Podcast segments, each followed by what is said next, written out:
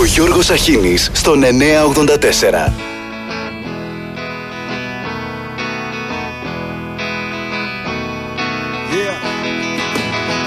Η πυρίτσα φετί στο δωμάτιό μου και στο τοίχο δυο κάλτσες ο Τάκης εγώ και εσύ σε φωτό. Και ο γέλος τρελό κουμπαριό που αξίζει του κόσμου να λιώ και δεν θα βγάλω ούτε κύχ γιατί αλίμονο μου κάτι μίζερες φάτσες που δεν ξέρουν τι στη ζωή αποθώ. Θέλω μπρος να πηγαίνω ρετρό και να πίσω να μην κατεβώ Τόσα βάσανα και τόσες χαρές Τόσες άκρες και μπερδέματα και επιλογές. Τόσα ξελίδια στο φούρκο εκεί μες στις βρωμιές. Μας βρήκαν ένα περπατάμε χέρι χέρι που λες. Και πάμε. Ο ένας τον άλλον αδερφός για αδερφό. Να μες στηρίζει εκεί που πέφτω μέχρι να σηκωθώ. Βήμα το βήμα μάθαμε το πείμα νερό. Με μια ματιά κουβέντα ολόκληρη να μα το Θεό. Πόσες δύσεις περιμέναμε και ανατολές. Στα άκρα το τραβούσαμε να βρούμε αντοχές Όταν δεν είχαμε κουράγιο και στην τσέπη δραχμές Είχαμε αγάπη, είχαμε φίλους και στιγμές μαγικές. Και σας έχω χωρέσει Στην καρδιά μου πάνε και σας αγαπώ. Φιλάκια που πάντα χωρά Στις καρδιάς μου το άλλο μισό Και σας έχω χωρέσει Στην καρδιά μου πάνε και σας αγαπώ. Φιλάκια μου όποτε σκάν Φέρνουν πάνω και γίνω τρελό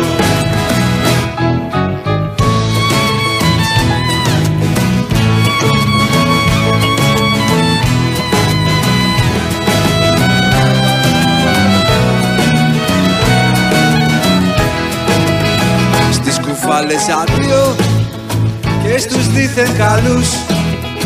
Ένα γιο για τους μάκες που με τις ατάκες τους φέρνουν σεισμούς. Μην το βάζετε κάτω τα ακούς Γιατί αλλιώς θα χαθούμε με αυτούς. Στις αγάπης το πλοίο που δεν παίρνει κακούς Αν δεν είχαμε ανάγκες θα την είχαμε κάνει εδώ και καιρούς σε ρυθμούς λίγο πιο χαλαρούς αποφεύγοντας τους τοξικούς. Όσες επιτυχίες, τόσες καταστροφές Τα ταξίδια, η καζούρα, η καψούρα, το στρες. Τα κορίτσια, τα γυνάτια, τα καπρίτσια να θες Να βάλεις φόκο μες στη νύχτα και τις αναστολές. Τα ίδια λάθη και σε χίλιες ζωές. Παρκαρισμένος στον νόμο μου σε θυμάμαι να κλαις. Την καρδιά σου να νιώθω να μου βαράει βουλές Δεν τα ξαναγαπήσω λιάκο τρελαμένος να λες Μα το είδαμε όπως και κορυφές Μα πάμε μόνο μπροστά. Το ζητάνε εποχές Τώρα πετάμε δεν πατάμε Τώρα είμαστε φρες Τώρα ψηλά κρατάμε όσα δεν μπορούσαμε χθες. Και σας έχω χωρέσει Στην καρδιά μου βαθιά ναι και σας αγαπώ. Φιλαράκια μου πάντα φορά Στις καρδιάς μου το άλλο μισό. Και σας έχω χωρέσει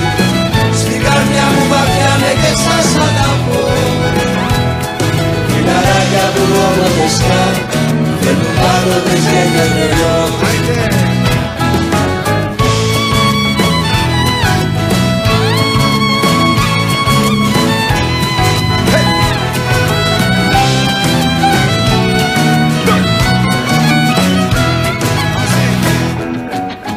Και σας έχω χωρέσει.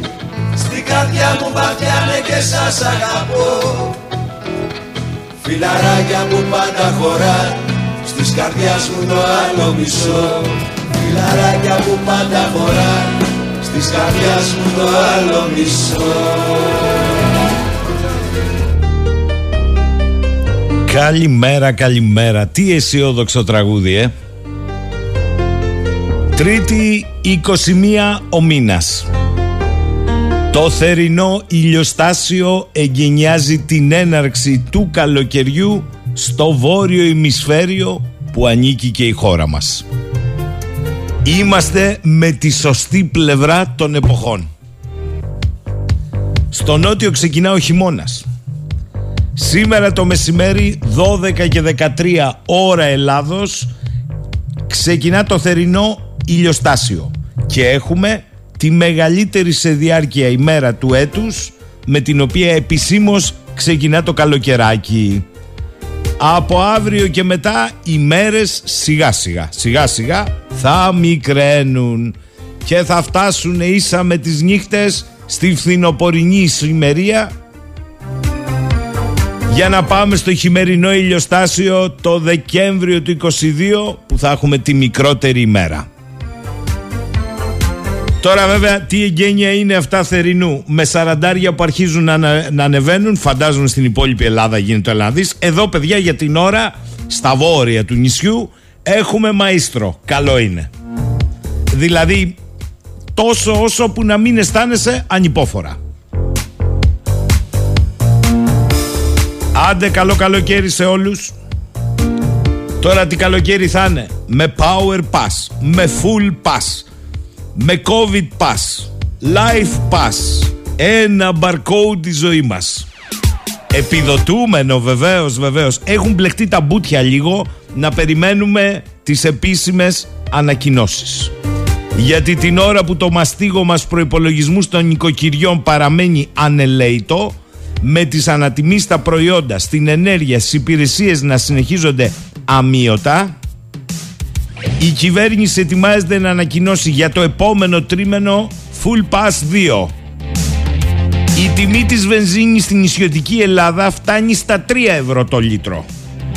Ο Πρωθυπουργός λέει 60 λίτρα θα είναι το όφελος σε συνέντευξη που έδωσε πριν από λίγο στο Capital πριν τις ανακοινώσεις.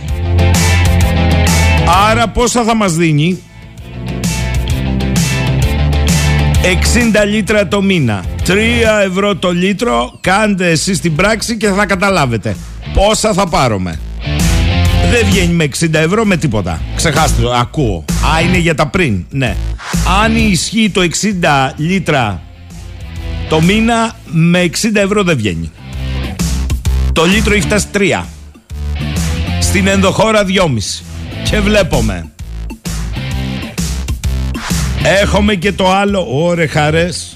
Κατερίνα ήρθε σήμερα το πρωί με ένα προσπέκτους εδώ. Τι ψυγείο θα πάρει, τι πλυντήριο, τι κλιματιστικό πήρε φόρα. Λεφτά έχεις Κατερίνα, όχι. Πώς θα το πάρεις, ε, ας πάρω την επιδότηση. Αν πώς, η επιδότηση είναι ηλεκτρονικά στο τηλέφωνο ένα barcode όταν θα πας με τα μπικικίνια σου να δείξεις και το barcode να επιδοτηθείς. Γκεκέ. Δεν είναι την παλάμη. Άρα δε, κάνε δες τα μέντε σου τι σου περισσεύει πρώτα αν σου περισσεύει δεν σου περισσεύει έχεις να πληρώσεις ρήτρα αναπροσαρμογής ας πρόσεχες Περίμενε να δούμε τι, τι, τι, θα περισσέψει από την επιδότηση της ρήτρας και αφού περισσέψει και από την επιδότηση του full pass γιατί πώς θα πας να τα πάρεις; Μεταφορική δεν θα στα φέρει Περίμενε, μαζεύεις από εδώ και από εκεί όλα τα barcode. Περίμενε. Γίνεται του κορονοϊού τα σοπάτε παιδιά. Καμπυλώσεις λένε οι επιστήμονες. Ο άλλος πάντως των μοντέλων Νοτιού Ελλάδος λέει ότι αν είχαμε τεστ θα είχαμε 25.000 κρούσματα. Και ποιος θέλει που δεν έχουμε τεστ; Αλλά βάλτε τη μάσκα. Διότι έχουν έρθει, είπαμε, τα χελιδόνια οι τουρίστες και πάει λέγοντας. Το μεταξύ, σαν τα κοτόπουλα. Το παρήγορο είναι λέει δύο με τρεις μέρες πυρετός σαραντάρι. Τι παρήγορο είναι αυτό, δεν ξέρω. Ε, και θα έχουμε και τις παράπλευρες απώλειες. Κάποιοι θα φεύγουν. Εντάξει, παιδιά. Είναι η υποπαραλλαγή της παραλλαγής Μάλιστα Ο Γιάννης λέει καλημέρα καλή δύναμη Με ανησυχεί αυτό που ανέφερες χθες Για ζεστές ημέρες εδώ γενικά Το όπιασε ο Γιάννης Γιάννη κουράγιο και θα δούμε τι θα γίνει. Εν τω μεταξύ, τι έχουν και πέφτουν οι σερβερ παντού σήμερα, YouTube, Google, τι γίνεται παιδιά; Φταίει το θερινό ηλιοστάσιο, κάνουν απεργία κάτι, να σας πω, σε όλη την Ευρώπη γίνεται το έλα να δεις ιδίως στα ταξίδια. Χάος, απεργίες, ξανάρθε η λέξη στη μόδα στην κεντρική Ευρώπη, στους προτεστάντες που λέγει η Μαρία Ευθυμίου χθες και ακούγαμε στο 984. Απεργίες, καθυστερήσεις, έλλειψη προσωπικού, ακυρώσεις πτήσεων, οργισμένα συνδικάτα, Στο Heathrow κύριε Γιάννη εκεί στο Λονδίνο γίνεται του κουτρούλι ο γάμος. Κάνουν διακοπές μέσα στο αεροδρόμιο τα εγγλάκια όχι τα γερμανάκια πάνε πίσω, στις δε Βρυξέλλες παίζουμε ξύλο. Βγήκαν έξω οι απεργοί και έπεσε ξύλο. Άντε να δω πώς θα μαζευτούν όλα. Αλλά ενεργειακά η Ευρώπη ψάχνεται και η Ελλάδα λέει ότι έχει επάρκεια. Τι επάρκεια έχει από το LNG στη Ρεβιθούσα; Σε τι τιμές θα το δείξει το χρηματιστήριο αγοράς; Ωραία πράγματα. Καλημέρα Τάσο, όχι δεν το είδα, δεν το είδα. Λέει ότι η Γενή Σαφάκ έχει πρωτοσέλιδο σήμερα που λέει Κριζοτάκης, δηλαδή ότι τις κρίσεις μεταξύ Ελλάδας, Τουρκίας, Τουρκίας, Ελλάδας τις δημιουργεί ο Έλληνας Πρωθυπουργός, η Γενή Σαφάκ που είναι γενικός διευθυντής ο άλλος γιος του Μπαϊρακτάρ. Ο άλλος ο γιος, ο Μπαϊρακτάρ είναι αυτός που πήγε για φωτογραφίες στους Έλληνες βουλευτές. Καλά πάμε. Ωραία πράγματα. Το νέο με τον Τωτό το ξέρετε. Η Τουρκία θα ασχοληθεί πρώτα με τη Συρία και μετά θα δει θα κάνει με Ελλάδα και Κύπρο. Παρηγοριά στον άρρωστο και ασπιρίνες δεν υπάρχουν. Είναι παγκόσμια μέρα της μουσικής, γι' αυτό ξεκινήσαμε έτσι χαρούμενα μουσικά. Πάμε ένα τραγούδι ακόμη, καινούριο, ωραίο και επανερχόμαστε.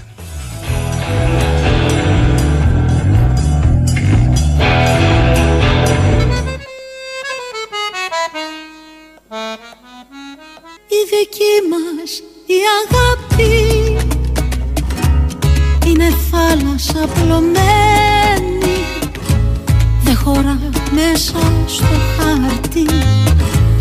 Είναι σαν την οικουμένη. Όταν με κοιτάς στα μάτια τα έχεις όλα κι όλα σπάρει. Και με λιώνει το κορμί σου Σαν τραγούδι με δοξάρι. Σαν τριανταφύλλο Μέσα στο άπειρο Μαζί σου αγάπη μου Όλα τα έζησα. Τις νύχτες γλέντισα Τις ώρες κέρδισα Λουλούδι κόκκινο Φεγγάρι πράσινο. Λουλούδι κόκκινο Φεγγάρι πράσινο. Μέσα στα μάτια σου Μέσα στο βλέμμα σου Σαν φεγγαρό σκόνη Μπήκα στο αίμα σου Τις νύχτες γλέντισα Τις ώρες κέντησα Λουλούδι κόκκινο Φεγγάρι πράσινο. Λουλούδι κόκκινο Φεγγάρι πράσινο.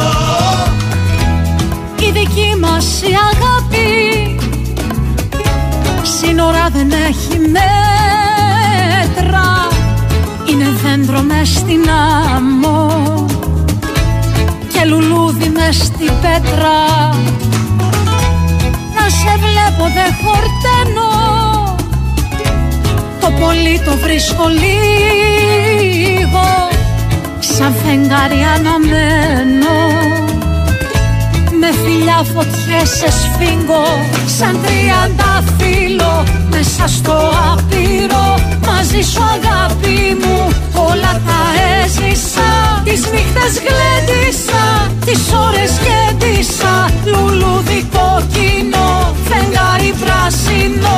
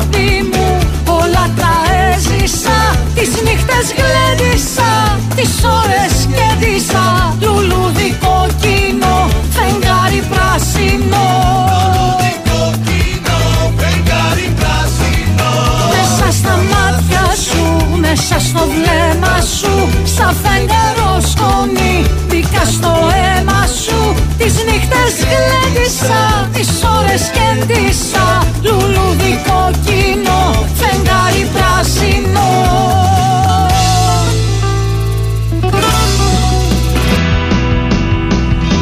Ο φίλος ο Τάκης μου λέει: Πράγματι είδα τη συνέντευξη στο Capital του Πρωθυπουργού. Λέει για 60 λίτρα. Μήπως λέει υπάρχει μπέρδεμα και εννοούσε 60 ευρώ. 60 λίτρα το μήνα, Γιώργο, είναι 180 ευρώ. Ε, και τι σε χαλάει εσένα, μα είναι 180 ευρώ. Άτσα και θα δούμε. Διότι θα γίνει Υπουργικό Συμβούλιο, θα ανακοινωθούν και μετά οι Υπουργοί, το έχετε ξαναδεί, θα εξειδικεύσουν τα μέτρα που θα ανακοινωθούν στο Υπουργικό Συμβούλιο. Γνωστό αυτό. Η κούλα μου λέει: Έλα βρε κούλα με αυτές τις συνωμοσίες. Ξέρεις λέει τι γίνεται από το πρωί; Θα μάθουμε όλο το γενολογικό δέντρο της Πισπυρίγκου και ποιοι πάνε και καταθέτουν. Άλλη δουλειά δεν είχαμε. Εμάς ο κο καίγεται που δεν έχουμε να πληρώσουμε. Εντάξει τώρα όμως, μη λέτε και εσείς συνωμοσιολογικά. Ελάτε. Ο φίλος ο Μελέτης είπε το καλύτερο. Επιδότηση λέει για τα καύσιμα. Επιδότηση για τις οικοσυσκευές. Επιδότηση για τη ρήτρα αναπροσαρμογής.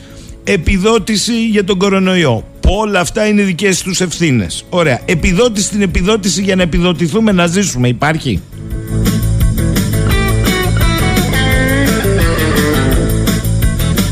Και ο φίλος Αναστάσης καλημέρα προτείνω λέει στις γιαγιάδες στο χωριό να μαζεύονται σπίτι σπίτι Πώς γινόταν παλιά λέει με μία τηλεόραση τη βγάζαν έξω ναι πάνω σε ένα τραπεζάκι και μαζευόταν όλη η γειτονιά όταν ήταν νέο πράγμα η τηλεόραση και βλέπαν όλοι μαζί τι έπαιζε το πρόγραμμα. Το σεμεδάκι δεν έλειπε βέβαια από πάνω διότι ήταν και έπιπλο. Ε με τον ίδιο τρόπο τώρα λέει ρεφενέ μία θα αγοράσουν το air condition και θα πηγαίνουν όλες στο σπίτι Άλλοι στη νέα κουζίνα θα πηγαίνουν να μαγειρεύουν όλες. Άλλοι στο πλυντήριο, άλλοι στο ψυγείο. Κατά τον τρόπο αυτό θα αρχίσουν οι ηλεκτρικές συσκευέ να λειτουργούν στο όριο της κοινοκτημοσύνης. Και τα περήφανα γυρατιά θα κάνουν την κοινωνική ανατροπή που δεν λέει να την κάνει η νεολαία. Α, καλή μπήκτη στο τέλος.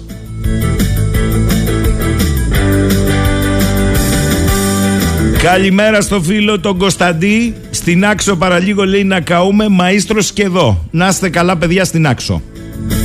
Τι έγινε ο φίλος μας που παντρεύτηκε στην Άξο; Δεν μας έστειλε ούτε μπομπονιέρα ούτε τα μαντάτα. Εντάξει όλα.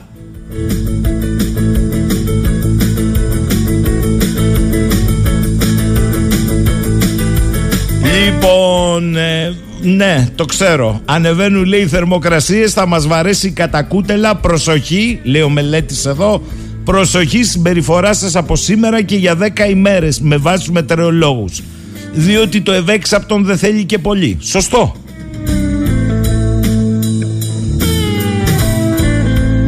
Ο Αριστίδης. Α, ωραίο μήνυμα. Αν όντως η χώρα βιώνει το πρώτο κύμα καύσωνα, κύριε Γιώργο. Γιώργο, τι κύριε Γιώργο; Και αν έχουμε τα ενεργειακά προβλήματα, δεν θα έπρεπε εκτάκτως να ληφθούν μέτρα, να μην πάει κανείς στην εργασία και να δοθεί μία δεκαήμερη άδεια μεταποδοχών προκειμένου να προστατευτούμε από τον καύσωνα αλλά να προστατεύσουμε και την ενεργειακή επάρκεια της χώρας.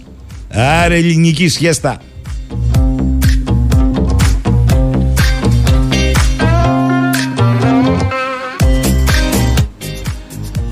Το τελευταίο είναι πολύ βαρύ, το στέλνει ο Βασίλης. Έχετε πάρει λίγη χαμπάρι ότι αρχίζουν οι ελλείψεις γάλατος λόγω της ακρίβεια ζωοτροφές από τη μια και της αύξησης των τιμών που δεν αγοράζει κανείς; Άντε λέει να τα παντρέψεις και τα δυο.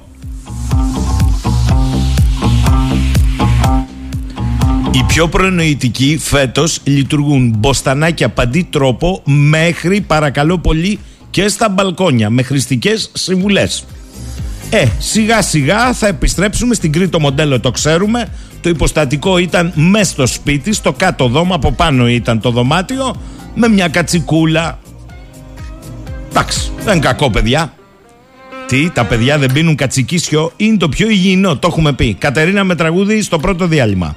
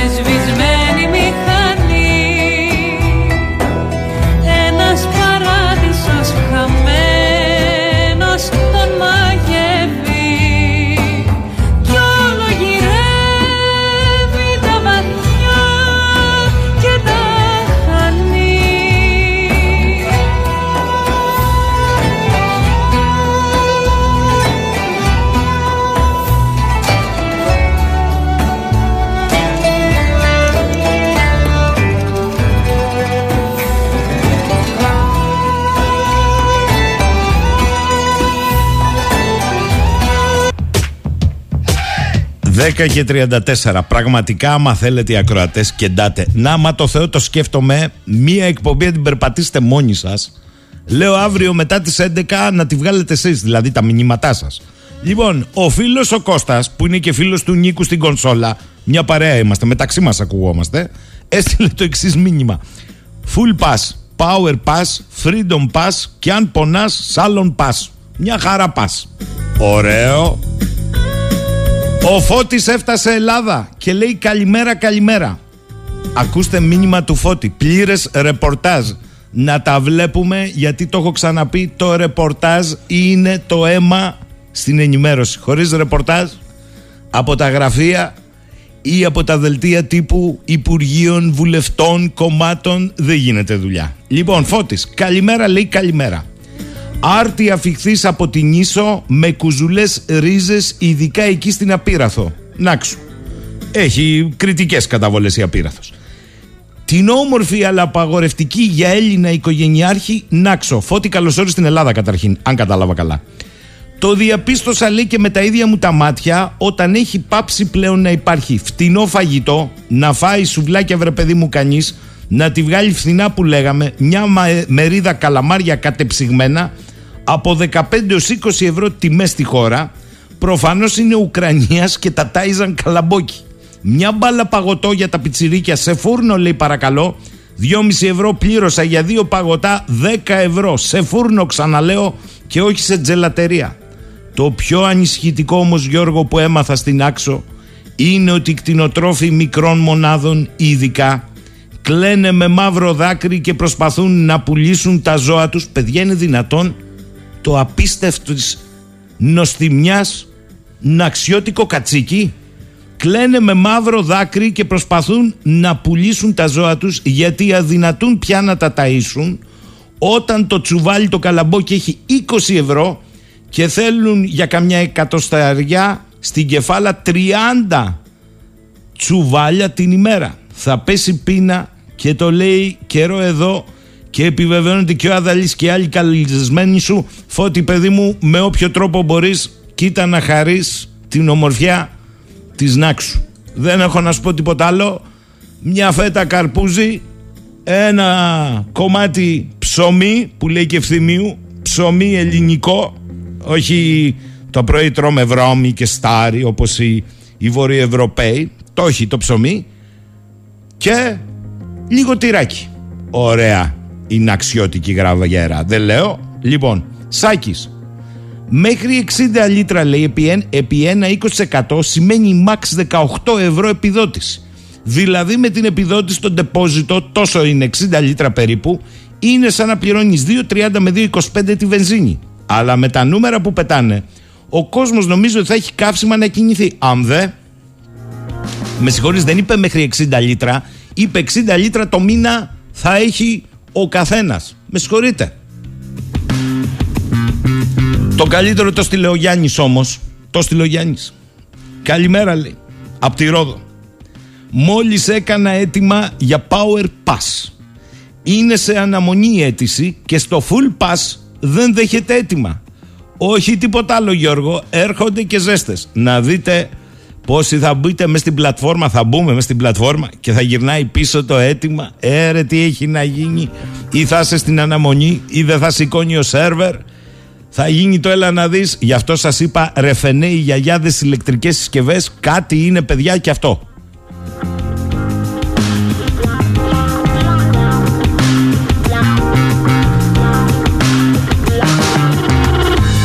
Ο φίλος ο Κώστας λέει καλημέρα πριν ανακοινώσουν οτιδήποτε επιδοτούμενο είναι η νέα πολιτική που θα τραβήξει τη χώρα για τα επόμενα τρία χρόνια ζώντας με την επιδότηση θα τους συμβούλευα όλους τους υπεύθυνους υπηρεσιακούς να κάνουν μία βόλτα από τα πρατήρια υγρών καυσίμων από τα μανάβικα, τα αρτοπία, τις λαϊκές αγορές, τα σούπερ μάρκετ και μετά να μας λένε το ύψος.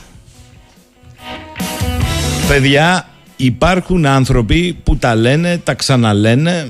Τώρα έχουμε το νέο ανέκδοτο. Με βάση την προειδοποίηση Turkey Stream έκλεισε, αλλά είναι προειδοποιημένο αυτό για εργασίες συντήρησης και μας εκόπηκε και μας του αγωγού το φυσικό αέριο, αλλά εμείς έχουμε backup στη Ρεβιθούσα.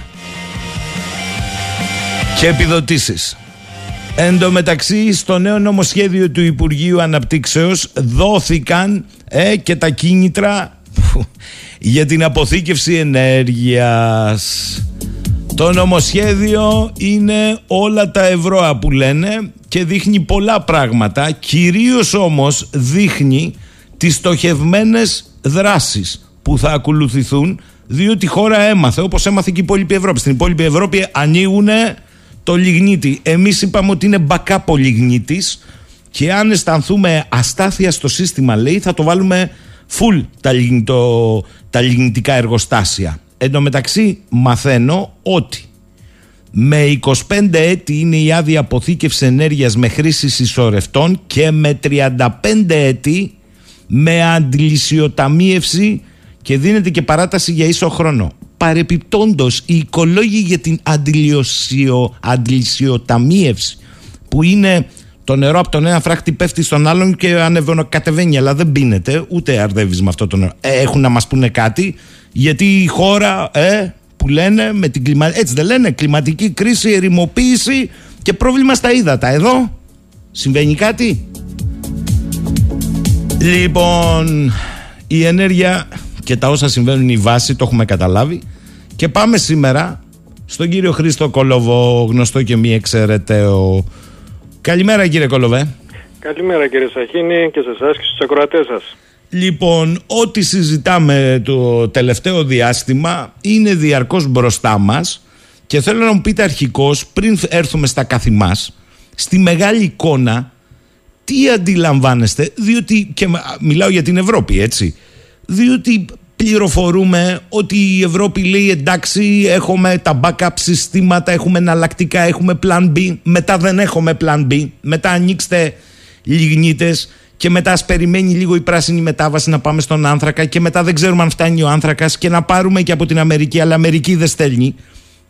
Ένα βήμα μπρος δέκα πίσω αλλά την κρίση την πληρώνει ο Κοσμάκης Τη μεγάλη εικόνα την αναφέρατε νωρίτερα κύριε Σαχίνη, σας άκουγα στο ραδιόφωνο. Η μεγάλη εικόνα λέει δελτία παντού.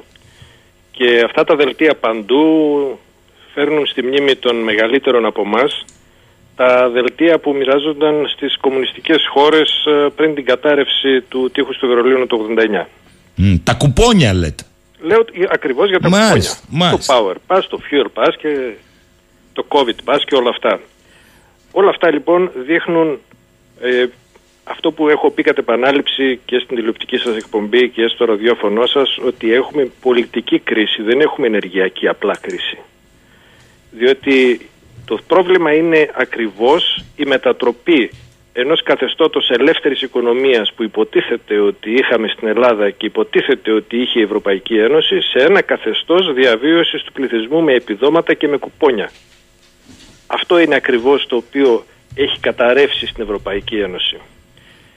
Και την προηγούμενη εβδομάδα ναι. έγινε στη Θεσσαλονίκη ένα διεθνές ενεργειακό συνέδριο ο 13ος ενεργειακός διάλογος του Ινστιτούτου Ενέργειας Νοτιοανατολικής Ευρώπης. Μάλιστα. Πολύ σημαντικό. Υπήρχαν εκεί ναι. επιστήμονες ειδικοί επί των ενεργειακών θεμάτων από διάφορες χώρες ε, και Έλληνες και είχα την ευκαιρία και εγώ να παρακολουθήσω την πρώτη μέρα ζωντανά στη Θεσσαλονίκη και ήταν κοινή η διαπίστωση όλων ότι όλων των ειδικών και θυμίζω ότι η κυβέρνηση λέει να ακούμε και την επιστήμη κάπου κάπου ε, ε, όλοι οι ειδικοί λοιπόν συμφώνησαν ότι η ενεργειακή πολιτική αυτή η φρενίτιδα με τη ΣΑΠΕ δεν απέδωσε τα αναμενόμενα, δεν αποδίδει και θα πρέπει να αλλάξει. Άλλωστε αυτό το είπε και η Ursula von der Leyen της Κομισιόν. Μάλιστα. Οι ειδικοί λοιπόν λένε ότι παιδιά Πάμε στον λοιπόν άνθρακα, πάλι άνθρακες Οι ενεργειακές μεταβάσεις γίνονται σε βάθος χρόνου και γίνονται με όρους αγοράς. Δεν επιβάλλονται από πάνω και δεν γίνονται μέσα σε λίγα χρόνια. Mm. Ποιος τα ακούει είναι το θέμα, κύριε Κολοβέ. Γιατί σωστά είπατε εσείς, πολιτικό είναι το θέμα. Ποιος τα ακούει; Διότι την ίδια ώρα που γίνονται αυτές οι διαπιστώσεις και κατά μόνα, με συγχωρείτε που σας διακόπτω, χώρες μεγάλες όπως η Γερμανία λένε ότι τι να κάνουμε, θα επιστρέψουμε και στο λιγνίτη. Την ίδια ώρα η κυρία Ντελαΐεν, η Κομισιόν κλπ. συνεχίζουν ακάθεκτοι, παρά τα όσα δηλώνουν, στις εκθέσεις να ανακοινώνουν ότι πάμε με βήμα ταχύ σε αυτή τη μετάβαση, την οποία την πληρώσει ο Κοσμάκης. Προχθές ξεσηκωθήκαν η παραγωγή, η μεγάλη παραγωγή ηλεκτρικών αυτοκινήτων, γιατί ο Γερμανός Υπουργός είπε ότι θα τους κόψει την επιδότηση. Εσείς μπορείτε να φτιάξετε εταιρεία να σας επιδοτεί το κράτος; Υποθέτω ότι και εσείς θα ήσασταν πολύ ευτυχισμένοι εκεί στο ράδιο 984 αν το κράτος σας επιδοτήσει τη λειτουργία του, σταθ, του σταθμού. Αλλά Μάλιστα. υποθέτω ότι αυτό ακριβώς μας επιστρέφει στην εποχή του κομμουνισμού. Και αν θέλουμε κομμουνισμό, έχουμε πιο ειδικούς από τους τωρινούς να τον εφαρμόσουμε. Μα αυτός είναι αλακάρτ κομμουνισμός, με συγχωρείτε. Είναι μόνο για συγκεκριμένα συμφέροντα. Καταλάβατε; Κοιτάξτε, ε, αναφερθήκατε σε ένα νομοσχέδιο που κατατέθηκε ε, αυτές τις μέρες ε, από το Υπουργείο Ενέργειας ε, στη Βουλή για συζήτηση. Αυτό το νομοσχέδιο, εκτός από τις ε, επιδοτήσεις ε, στο ρεύμα και ε, το πλαφόν στην ε, ρήτρα αναπροσαρμογής, προβλέπει επίσης ότι όλη η χώρα μετατρέπεται σε ένα βιομηχανικό οικόπεδο για με, με μια εντελώς άναρχη ανάπτυξη των ΑΠΕ, των αιωλικών και των φωτοβολταϊκών συγκεκριμένα, όχι όλων των ΑΠΕ, των αιωλικών και των φωτοβολταϊκών. Ακριβώς αυτών των μορφών ΑΠΕ που αναπτύχθηκαν με φρενήρη ρυθμό σε όλη την Ευρώπη και όλοι τώρα διαπιστώνουν ότι δεν απάντησαν. Τι θέλουμε λοιπόν από τη χώρα, να δι- μετατρέψουμε σε ένα βιομηχανικό οικόπεδο και να καταστρέψουμε κάθε προοπτική τουρισμού που έχουμε μέχρι σήμερα; Αυτό ακριβώς είναι που επιδιώκει η κυβέρνηση προκειμένου να εξυπηρετήσει συγκεκριμένα επιχειρηματικά, εντελώς συγκεκριμένα επιχειρηματικά συμφέροντα στα οποία αναφέρθηκα σε προηγούμενη σας εκπομπή με το σχέδιο Repower EU. Εκεί ακριβώς βρίσκεται το πρόβλημα. Γι' αυτό σας είπα, βρισκόμαστε σε καθαρά πολιτική κρίση. Ε, κύριε Κολοβέ, είναι σαφές αυτό που λέτε. Εγώ θέλω να σας ρωτήσω και μερικά πρακτικά. Αυτή τη στιγμή για το ένα ή τον άλλον ε, λόγο έχουμε κλείσιμο της τρόφιγγας των αγωγών φυσικού αερίου. Δεν θα μπω στην ουσία των λόγων γιατί ένθεν κακήθεν να αναπτύσσεται μια επιχειρηματολογία. Η Ευρώπη λέει ότι εκβιάζει ο Πούτιν, παίζει και αυτό. Η Ρωσία απαντάει, μα η Siemens δεν δίνει ανταλλακτικά, παίζει και αυτό. Η Αμερική λέει εγώ το LNG, κοιτάξτε το, το, τώρα μετά τη ζημιά το ρίξα στην εσωτερική αγορά, πέσανε οι τιμές μου, θα δω τι θα εξάγω, παίζει και αυτό. Και στην Ελλάδα λέμε ότι έχουμε plan B για την επάρκεια, θα λειτουργήσουν οι λιγνητικές μονάδες. Και το LNG στη Ρεβιθούσα. Καλυπτόμαστε έτσι και σε συνθήκες καύσεωνα. Πρακτικά σας ρωτώ. Κοιτάξτε, στη Ρεβιθούσα από εκεί που έφερναν 3 με 4 φορτία το μήνα, τώρα έχουν δρομολογήσει 10 φορτία το μήνα. Ε, το ερώτημα βέβαια, στο οποίο δεν απαντάει κανείς, είναι και σε τι τιμές έρχονται αυτά τα φορτία. Ε, Γιατί εγώ βλέπω ότι η τιμή του ηλεκτρικού ρεύματος στο χρηματιστήριο της ενέργειας δεν λέει να πέσει με τίποτα. Και αν θα μπείτε στο χρηματιστήριο ενέργειας σήμερα θα δείτε ότι έχουμε λιγνίτη 8% και φυσικό αέριο 49%. Αυτό το φυσικό αέριο 49% μπορεί να μην είναι αέριο αγωγών γιατί ξεκίνησε η συντήρηση, θα, ή θα ξεκινήσει η συντήρηση του ε, αγωγού Turkstream αλλά από κάπου έρχεται και έρχεται σε κάποιες τιμές. Και πώς θα πέσει η τιμή του ρεύματος όταν και με, με 49% στο ενεργειακό μας μείγμα φυσικό αέριο το οποίο είναι πανάκριβο; Και η τιμή του δεν πρόκειται να πέσει και τα επόμενα χρόνια. Τα- αν δείτε τα συμβόλαια μελλοντικής εκπλήρωσης κάπου στο 2027 υποθέτουν ότι θα πέσουν αλλά μέχρι το 2027 ποιος ζει ποιος πεθαίνει. Και ξέρουμε πολύ καλά ότι μέχρι το 2027 θα έχουν πεθάνει οι καταναλωτές εδώ που δεν θα έχουν να πληρώσουν το ρεύμα, το πανάκριβο ρεύμα και την πανάκριβη ενέργεια για θέρμανση. Πείτε μου μπορεί να λειτουργήσουν άμεσα οι λιγνητικές μονάδες; Εάν υπάρξει υπερζήτηση και λόγω του καύσωνα; Εκτιμώ ότι αυτό το διάστημα ετοιμάζουν ο, τις ε, απόθεμα λιγνίτη και ετοιμάζουν να δουλέψουν τις λιγνητικές μονάδες μόλις ανεβούν οι θερμοκρασίες και ανάψουν τα air condition στην Αθήνα. Μάλιστα. Άρα Το έχουμε ξαναδεί και πέρυσι αυτό το, το παραμυθάκι ότι ε, δεν χρειαζόμαστε το λιγνίτη αλλά τι να κάνουμε ε, για να έχουμε ρεύμα πρέπει να έχουμε και το λιγνίτη. Και στην πραγματικότητα για να έχουμε ρεύμα πρέπει να χρυσοπληρώσουμε εκείνους που μας φέρνουν το φυσικό αέριο.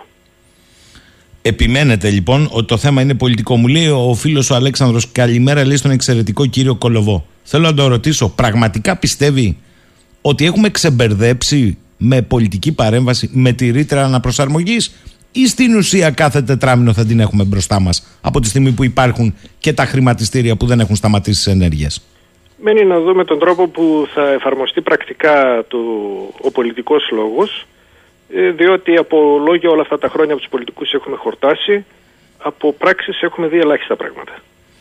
Άρα δεν είστε βέβαιος. Λένε ότι τεχνικά θα αποσυνδεθεί.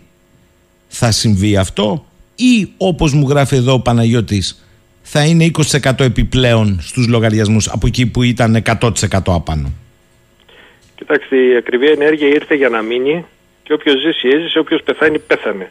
Αυτό πρέπει να το καταλάβει ο κόσμος. Ο πληθωρισμός είναι ήδη στο πάνω από το 11%.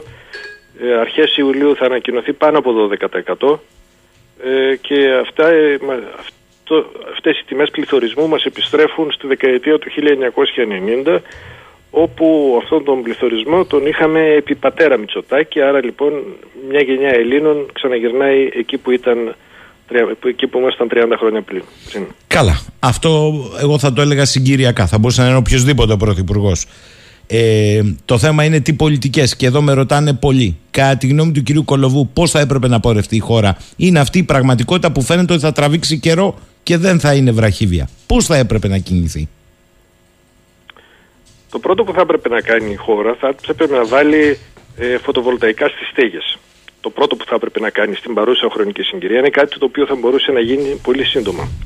Το έχουμε πει και άλλη φορά ότι αυτό δεν μπορεί να γίνει επειδή το δίκτυο της χαμηλής τάσης δεν σηκώνει τα φωτοβολταϊκά στις στέγες. Άρα το πρώτο που θα έπρεπε να κάνεις. Μισό λεπτό. Η Ένωσης έχει δημοσιεύσει ότι η Ελλάδα έχει 128 τετραγωνικά χιλιόμετρα στέγες που μπορούμε να βάλουμε φωτοβολταϊκά και αυτά τα φωτοβολταϊκά μπορούν να καλύπτουν το 1 τρίτο των ετήσιων αναγκών της χώρας. Άρα το πρώτο που θα πρέπει να κάνεις, κύριε Κόλοβε, αν με ακούτε, είναι να αναπτύξεις πρώτα το δίκτυο χαμηλής τάσης. Ακριβώς. Το δίκτυο χαμηλής τάσης.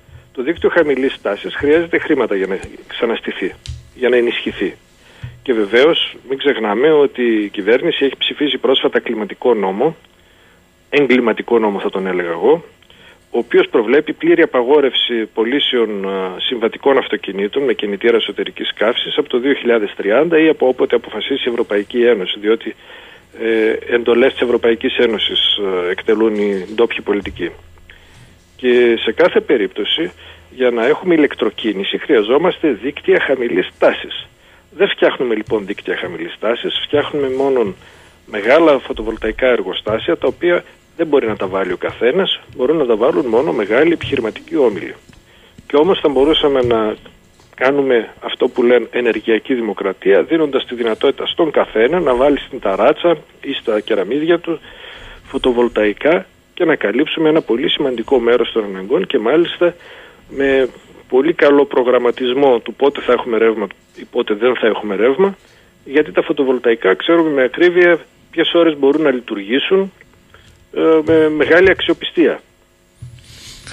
Αυτό λοιπόν που μας λένε να πάμε σε φωτοβολταϊκά στις στέγες από μόνο του λέτε δεν αρκεί. Πρέπει να μας πούν ότι ενισχύουν και διευρύνουν το δίκτυο χαμηλής τάσης. Διαφορετικά είναι δώρον άδωρον. Βεβαίως. Χωρίς δίκτυο χαμηλής τάσης φωτοβολταϊκά στις στέγες δεν μπορούν να μπουν.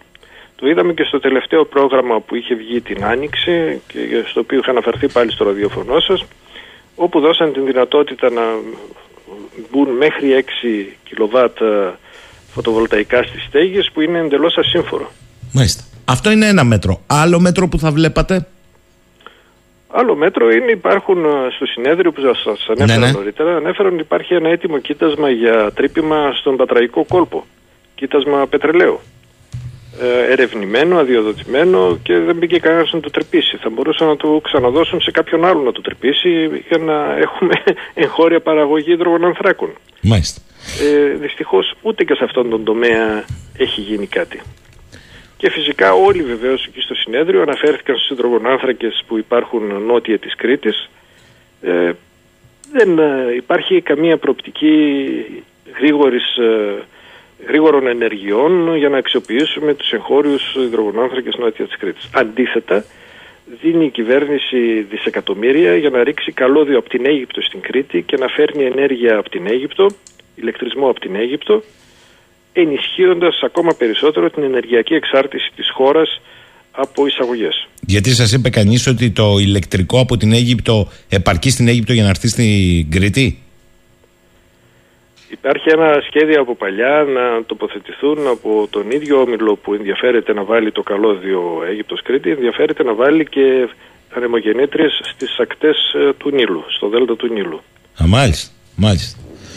Για να καταλαβαίνόμαστε τι γίνεται. Στο διατάφτα λοιπόν κύριε Κολοβέ, έρχεται δύσκολο καλοκαίρι και δυσκολότερος χειμώνας. Ήδη το καλοκαίρι είναι δύσκολο, ήδη ο χειμώνας προδιαγράφεται πολύ σκληρός. Και προ- προδιαγράφεται πολύ σκληρός ε, όχι μόνο στην Ελλάδα, προδιαγράφεται Ναι, ναι. σ- σε όλη την Ευρώπη πολύ σκληρός.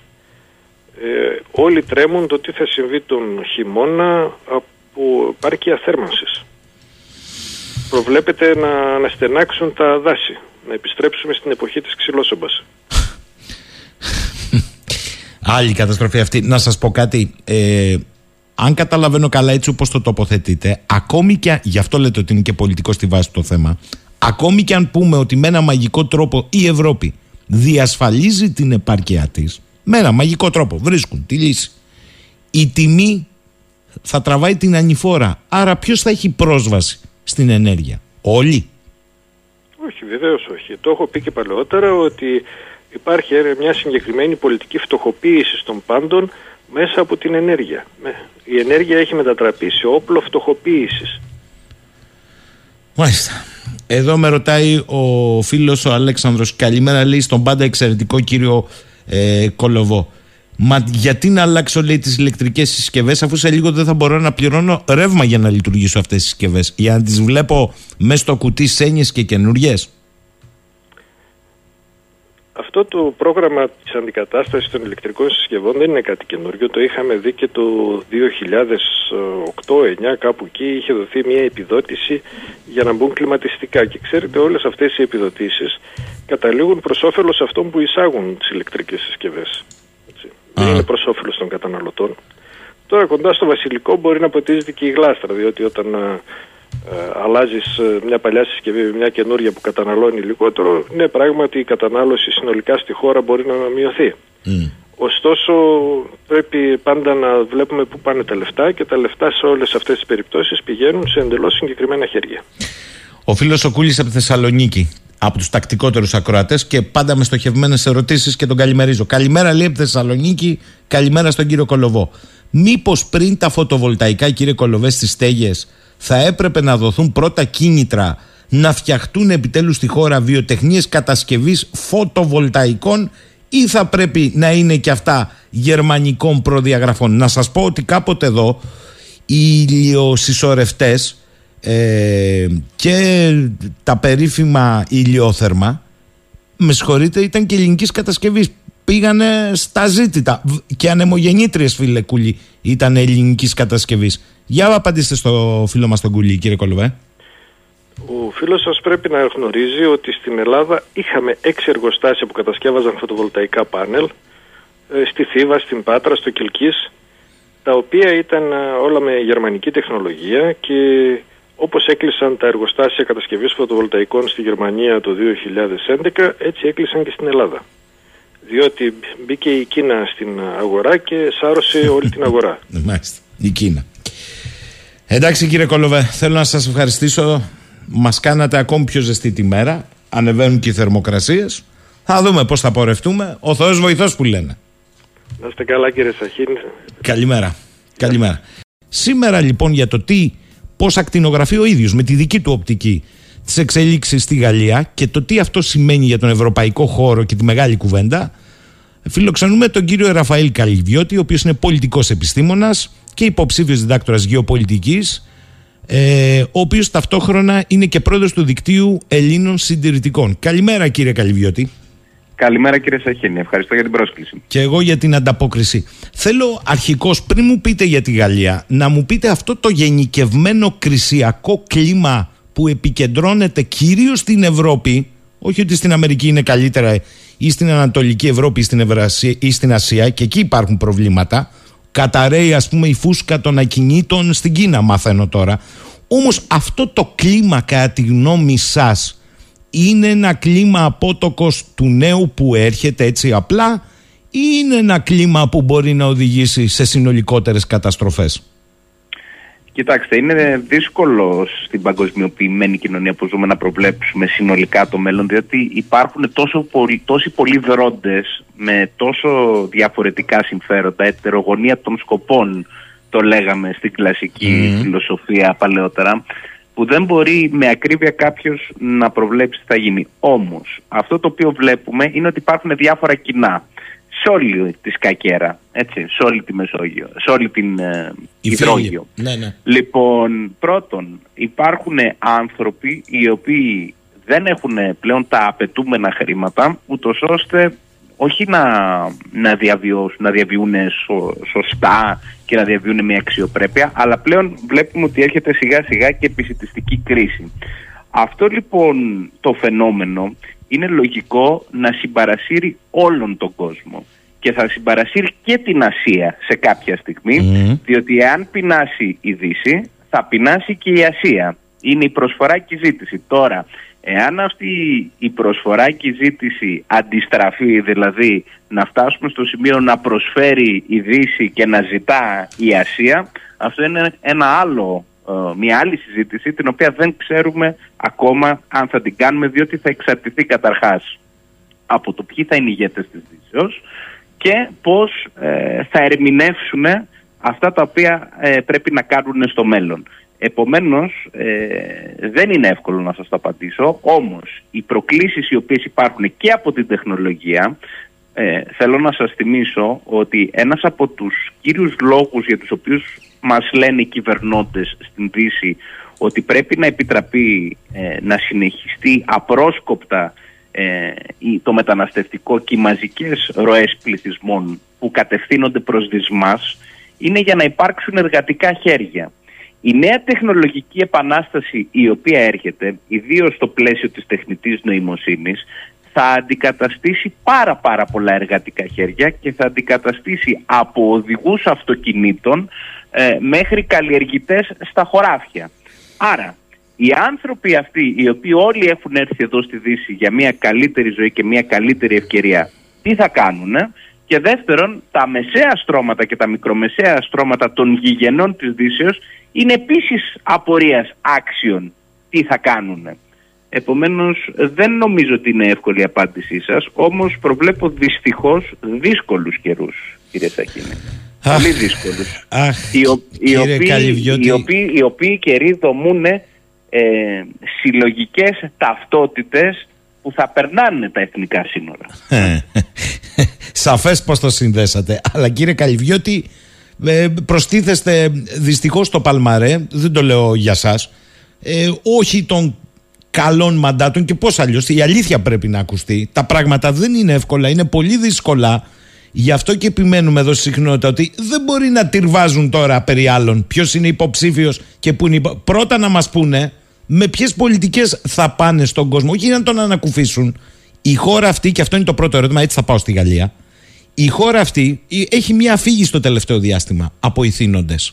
Ανεξαρτήτως πολιτικής τοποθέτησης. Ότι εμείς είμαστε μία μικρή οικονομία, όχι μία μεγάλη βιομηχανική χώρα. Κατά συνέπεια, η κρίση θα είναι, προσέξτε τη διατύπωση, πολύ πιο ήπια από το ότι θα αντιμετωπίσει ο βιομηχανικός βορράς, διότι οι εξαρτήσεις μας είναι άλλης κλίμακας, π.χ. στην ενέργεια.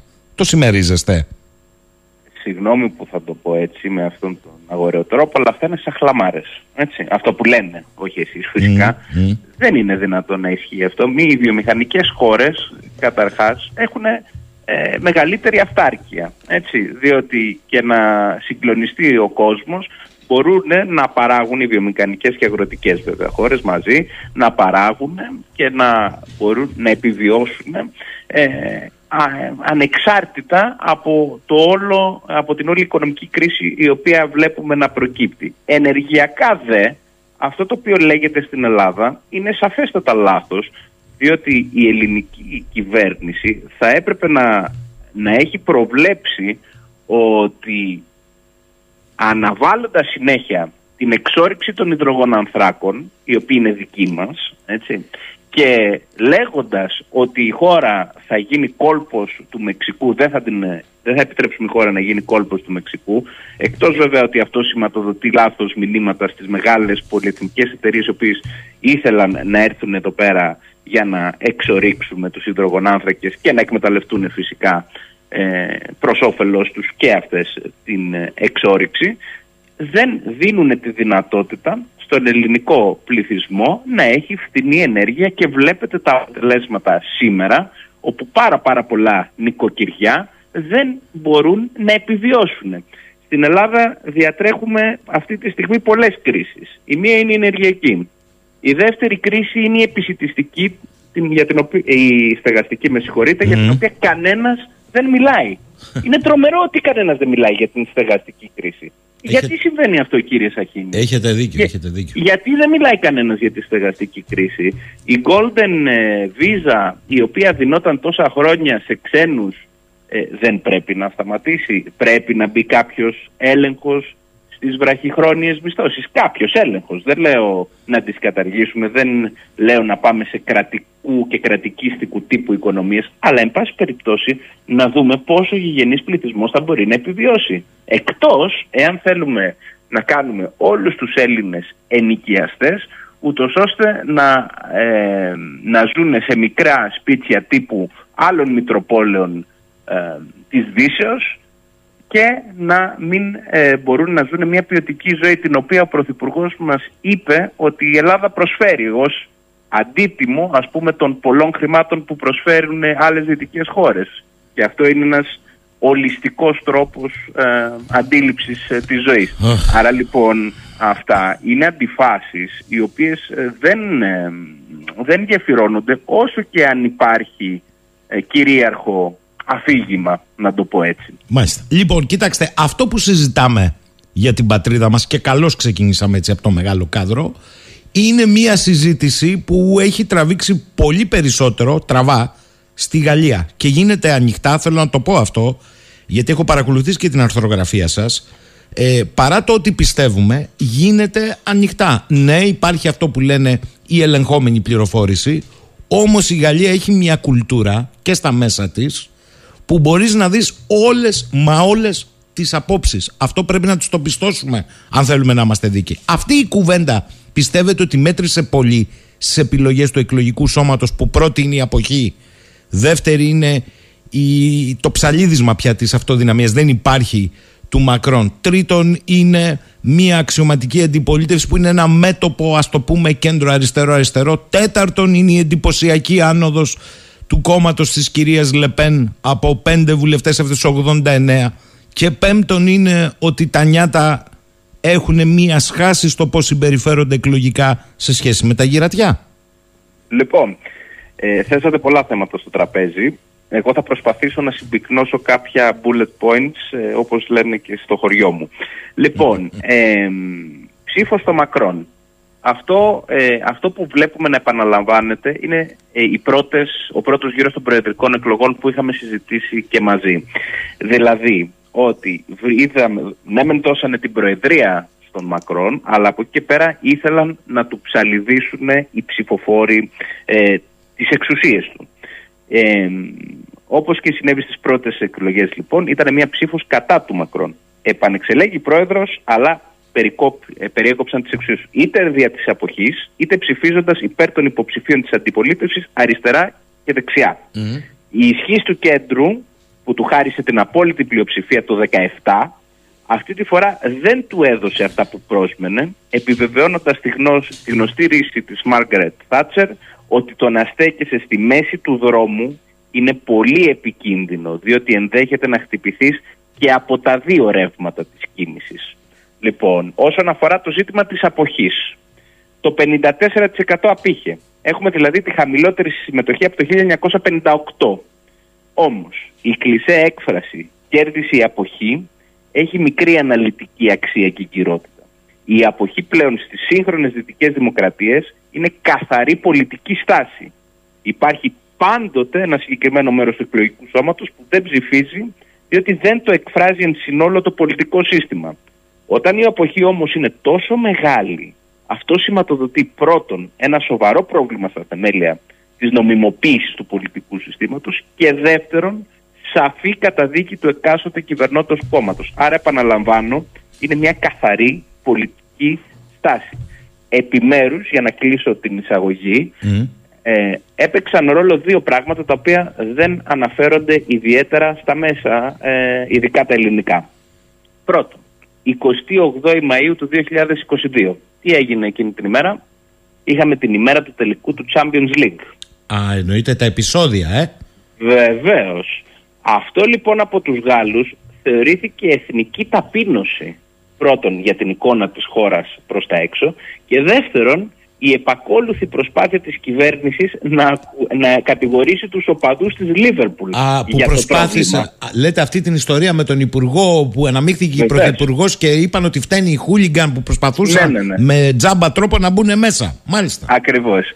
Λοιπόν, αυτό όμως προσέξτε πώς συνδέεται με το κάδρο στη Γαλλία. Υπάρχει μια γενικότερη ανομία που επικρατεί στη Γαλλία και ιδίως σε μερικά προάστια του Παρισίου είναι μια διαρκής κατάσταση η οποία δεν θα γίνει ποτέ αποδεκτή εν πάση περιπτώσει από τους γαλλους Λοιπόν, και μέσα σε αυτήν την όλη κατάσταση, λυπάμαι που θα το πω, αλλά μου αρέσει να λέω την αλήθεια, σε αυτές τις περιοχές του Παρισίου που συμβαίνουν αυτά, έχουμε επικράτηση σε ένα μεγάλο βαθμό διαφόρων μορφών του Ισλάμ και ιδίως του ακραίου Ισλάμ. Έτσι, αυτά πρέπει να τα λέμε για να ξέρουμε τι θα συμβεί και στο μέλλον. Ε, καλά, δεν τα λέτε εσείς, τα λέει ο ίδιος ο Μακρόν. Με συγχωρείτε. Για να το θυμίσω. Ε, εντάξει, το τι απλά κάνει είναι ξέρετε, άλλο. επειδή θέμα. είμαστε στην Ελλάδα, Ναι, άμα ναι. το λες αυτό, αντιλαμβάνεστε ότι είναι, Όχι, είναι όχι, δύσκολο. ο- δεν είναι δύσκολο, είναι μια πραγματικότητα. Ακραίοι υπάρχουν παντού άλλωστε. Τώρα αν εκεί υπάρχει. Συμφωνώ μαζί ναι, σας. ναι. Ελάτε.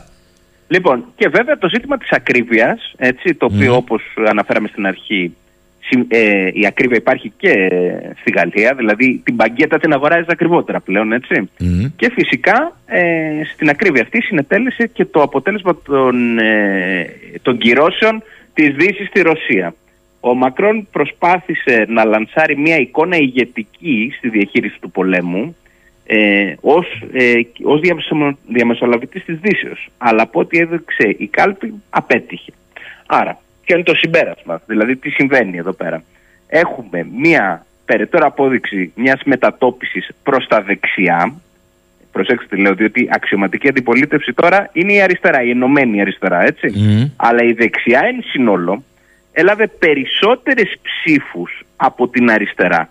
Υπάρχουν περίπου 160 ένδρες για τους Les Republicains, δηλαδή το παραδοσιακό ε, κέντρο-δεξιό ας πούμε γκολικό κόμμα και ε, το Resemble National της κυρίας Λεπέν και, διάφορους, και διάφοροι δεξιοί συνολικά.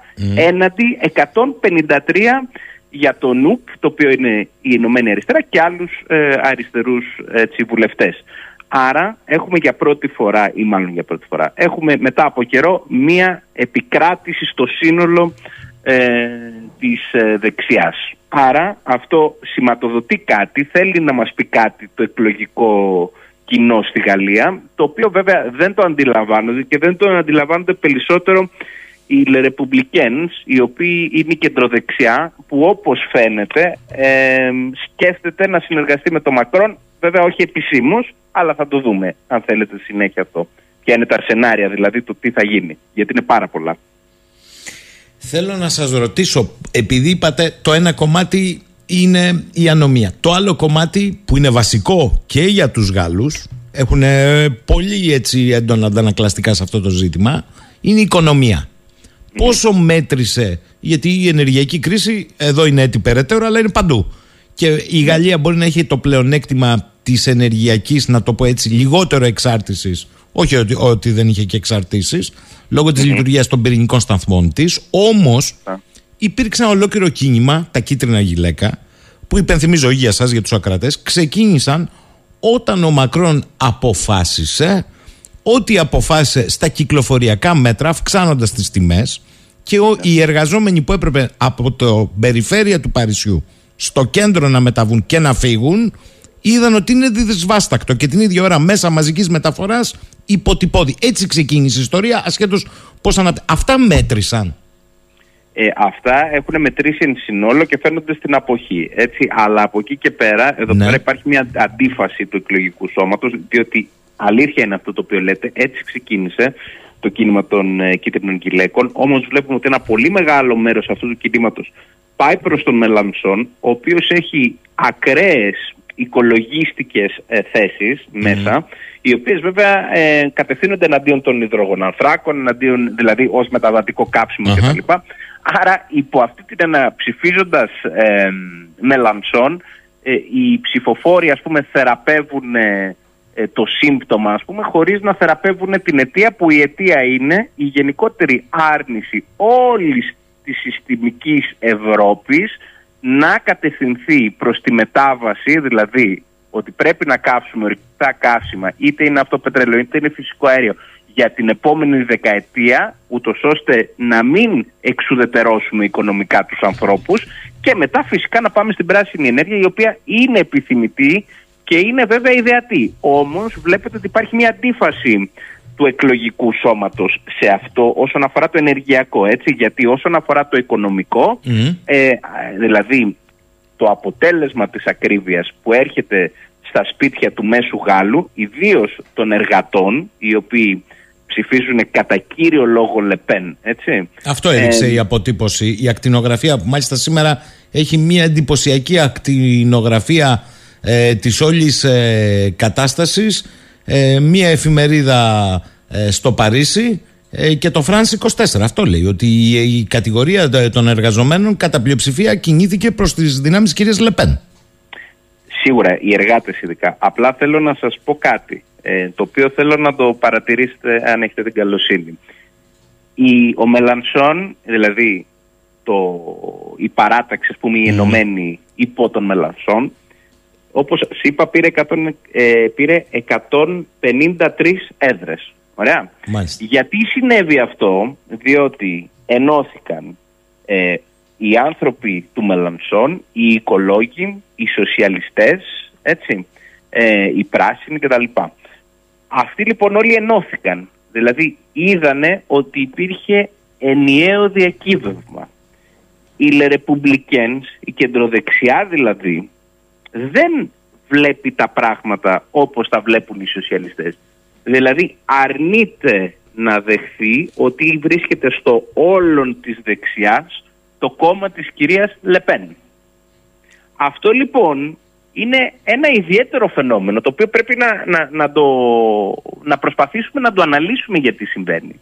Διότι αυτά τα οποία λέει η κυρία Λεπέν, έτσι, ιδίως πλέον με την πλήρη εκαθάριση του κόμματός της από πρώην ακραία στοιχεία, έτσι, είναι πράγματα τα οποία έλεγε ο στρατηγός Ντεγκόλ πριν από τόσα χρόνια, όσα έχουν περάσει από το 70 και μετά.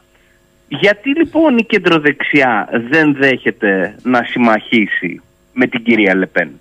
Αυτό λοιπόν είναι ένα ζήτημα το οποίο θα το δούμε να το αντιμετωπίζουν πλέον όλα, ε, όλες οι χώρες της Δύσεως. Πιθανώς θα συμβεί και στην Ελλάδα, διότι εάν ευσταθούν ε, οι προβλέψεις για τις δημοσκοπήσεις, δεξιά της Νέας Δημοκρατίας πιθανώς θα έχουμε από δύο έως τρία κόμματα.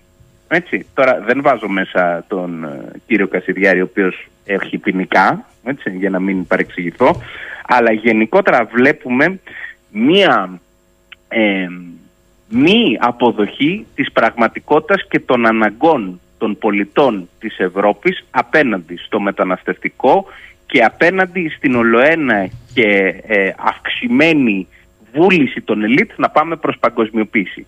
Και τα κεντροδεξιά κόμματα αρνούνται να συνεργαστούν με τα δεξιά κόμματα κάθετος συντηρητικά. Αυτή είναι μια πραγματικότητα την οποία πρέπει να τη δούμε και να την αναλύσουμε γιατί συμβαίνει.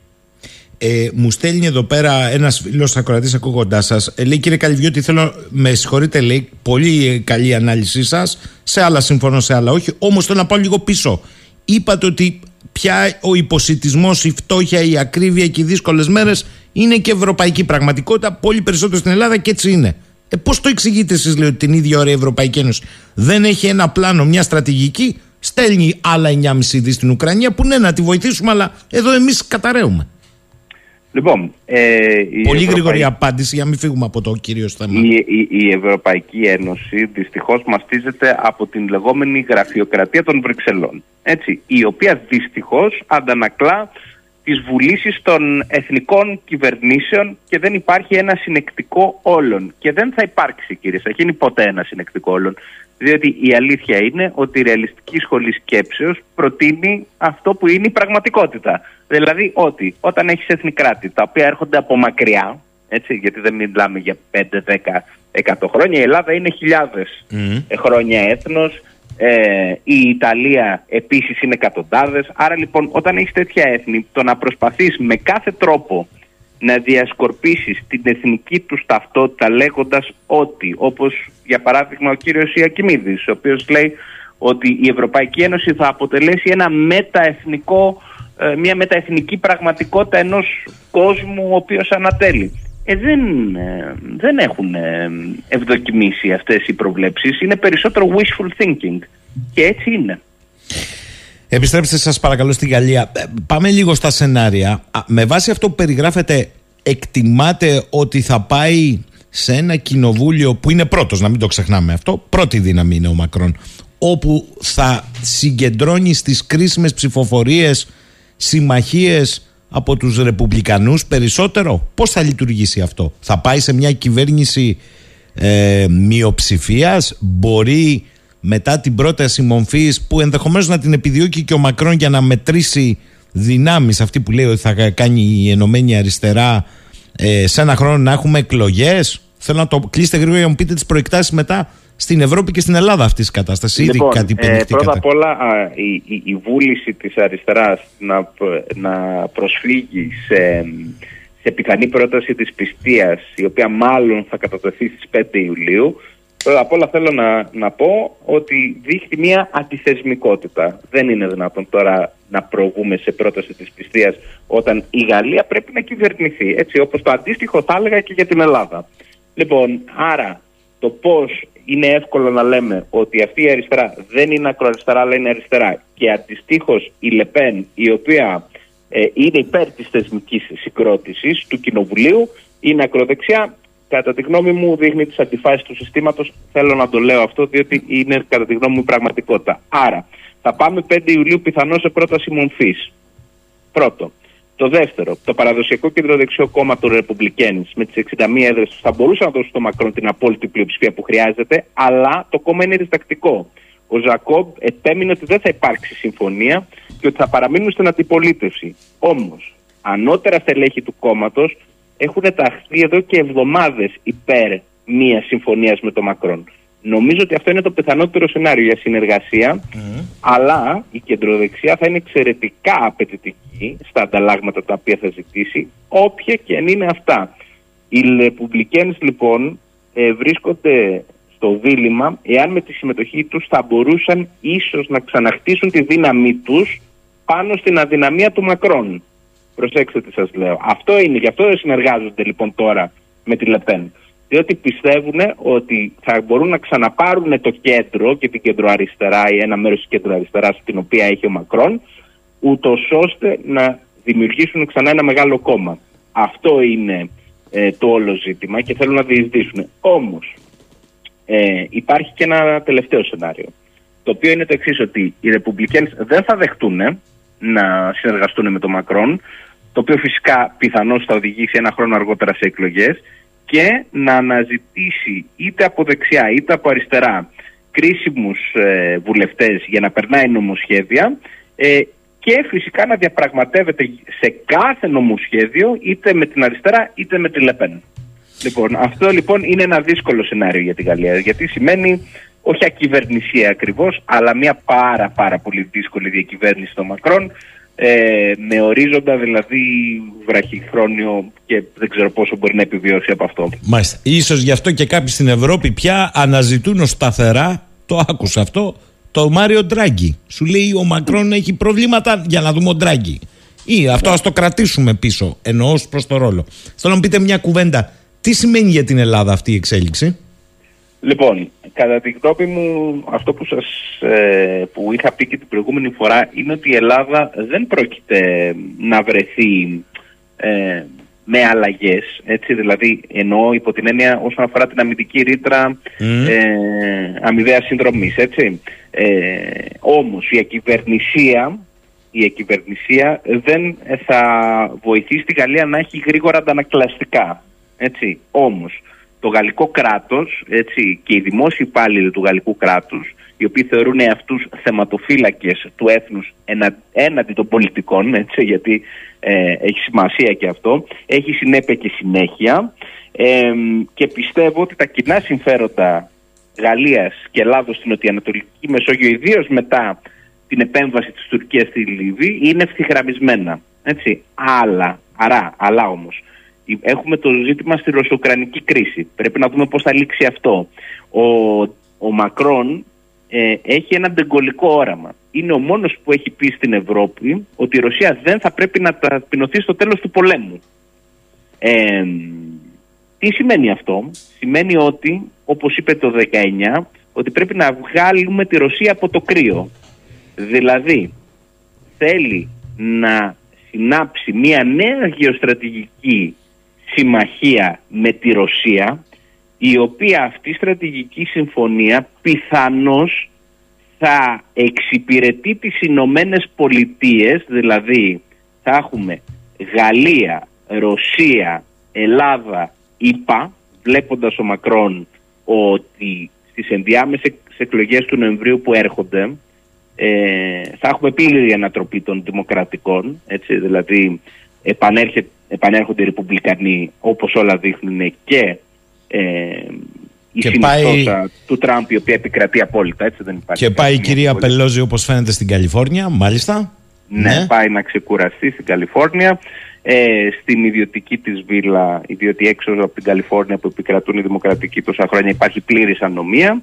Ε, λοιπόν, αυτό το οποίο έχει σημασία όμως είναι ότι επανέρχεται πιθανώς το δόγμα Τραμπ στην εξωτερική πολιτική που σημαίνει τι, ότι η Αμερική δεν θα παρεμβαίνει ενεργώς σε πολέμους όπως συμβαίνει τώρα με το ζήτημα της Ουκρανίας και τη Ρωσία όπως είναι η πάγια πολιτική των δημοκρατικών. Ε, κάποιοι δεν το λέω εγώ κάποιοι αναλυτές εξωτερικοί λένε το Δημοκρατικό Κόμμα The War Party το κόμμα του πολέμου όχι εγώ επαναλαμβάνω αναλυτές λοιπόν αυτό το οποίο βλέπει λοιπόν ο Μακρόν είναι ότι ο Τραμπ έχει την ίδια θέση με αυτό του Κίσιγκερ ότι η Δύση ε, δεν πρέπει να αφήσει τη Ρωσία να πέσει στην αγκαλιά της Κίνας.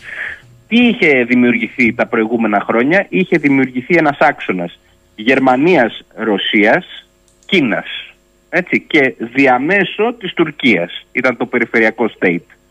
Τώρα πιθανώς ο Μακρόν βλέπει ότι πρέπει να έχουμε ένα σχήμα ΙΠΑ Γαλλίας Ρωσίας με ενδιάμεσο κράτος στην Ελλάδα. Άρα Εάν εμείς μπορέσουμε να δούμε αυτή την κατάσταση και να μπορέσουμε να παίξουμε πιο έξυπνα στα των αμερικανικών πραγμάτων και όχι όπως τελέχη της κυβέρνησης που είχαν πει μετά την εκλογή Τραμπ ότι it's the end of the world as we know it όπως είχε πει ναι. ο κύριος Κουμουτσάκος όταν είχε εκλεγεί ο Τραμπ παραθέτοντας στίχους στον R.E.M. του συγκροτήματος νομίζω ότι θα μπορέσουμε να κερδίσουμε από την όλη κατάσταση.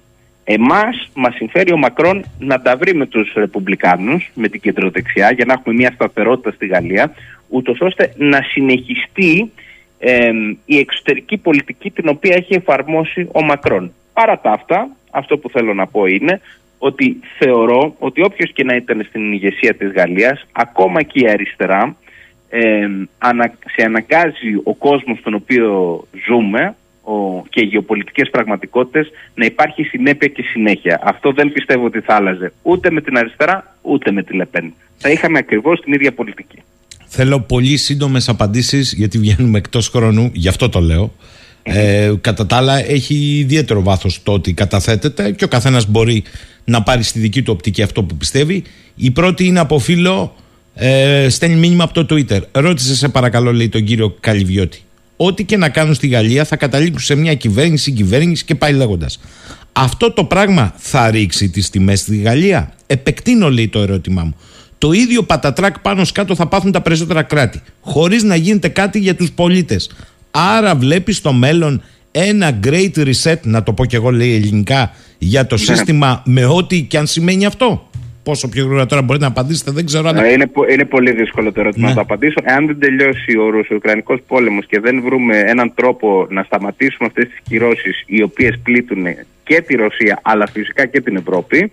Ε, διότι φυσικά δεν φτάνει το φυσικό αέριο της Αμερικής, δεν, δεν γίνεται αυτό το πράγμα. Εμείς Ε, το έχουμε καταλάβει. Οι θύνοντες δεν ξέρω αν το έχουν καταλάβει. Η δεν- Αμερική δεν το- περιορίζει. Δεν το γνωρίζω, αλλά Great Reset Μάλιστα. υπό την έννοια την οποία το θέτει ο φίλος, το Great Reset είναι, ένα, είναι μια, ένας περίεργος όρος, ο οποίος έχει να κάνει με ένα Global Basic Income, δηλαδή ένα βασικό παγκόσμιο κατώτατο μισθό και έχει να κάνει φυσικά και με μια προσέγγιση στην οποία περνάμε στα environmental και γενικότερα στις ταυτοτικές πολιτικές. Είναι μια έμπνευση ελιτίστικη η οποία έχει ε, κατατεθεί από τον Νταβός και από τον κύριο Κλάους Σβάμπ εμ, η οποία δεν ξέρω πόσο είναι ρεαλιστική δηλαδή δυστυχώς αυτά τα μεγαλόπνοα σχέδια τα καταρρύπτει η πραγματικότητα. Μάλιστα. Ε, μην επεκτεθεί, θα το κάνουμε κάποια στιγμή αυτό. Πιστέψτε με. Άλλη ερώτηση για εσά. Εκτιμάει, λέει ο φίλος ο Γιάννης, ο κύριος Καλυβιώτη, ότι η αντιπαράθεση των επόμενων ετών θα είναι από τη μία όσων υποστηρίζουν τη δομή εθνών κρατών με συνενώσεις σε μεγάλους οργανισμούς αλλά ως έθνη κράτη και απ' την άλλη εκείνου που υποστηρίζουν τις ολοκληρώσεις παγκόσμια με ταυτόχρονη υποχώρηση των εσωτερικών ταξικών αντιπαραθέσεων σε κάθε κράτος ως πελάτες καταναλωτές. Ναι, είναι η σύντομη απάντηση. Ναι, είναι η σύντομη απάντηση. Και ένα τελευταίο ερώτημα εδώ που μου κάνει ένας ε, φίλος. Ε, λέει, κύριε Καλυβιώτη, ειλικρινά θέλω να μου πείτε, πιστεύετε ότι το πολιτικό σύστημα στην Ευρώπη μπορεί να έρθει των περιστάσεων; Είναι θέμα προσώπων μόνο ή είναι και ένα θέμα οριστείας των πολιτικών τους; Λοιπόν, υπάρχει ένα ωραίο σχήμα το οποίο υπάρχει και σε μιμίδιο στο ίντερνετ.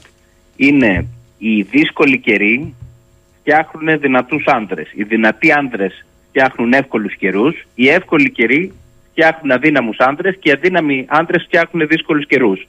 Τώρα λοιπόν είμαστε στην περίοδο των δύσκολων καιρών.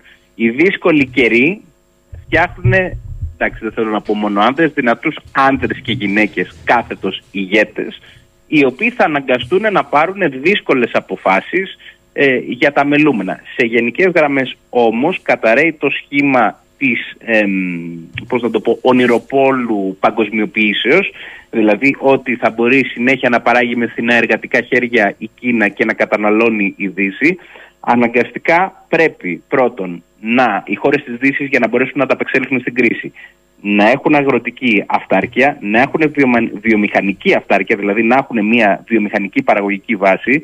Αυτό στην Ελλάδα δεν το έχουμε καταλάβει και είναι ένα τρομακτικό λάθος το να περιμένουμε μόνο από τα ESG funds ε, και να είμαστε πρόθυμοι ούτως ώστε να συνεχίσουμε να έχουμε δανεισμό. Ενώ αυξάνει το χρέος μας ε, αναέπ ε, καταλαβαίνετε ότι δεν είναι μακροχρόνια λύση. Είναι λύση για να επιβιώνουν οι επιμέρους κυβερνήσεις.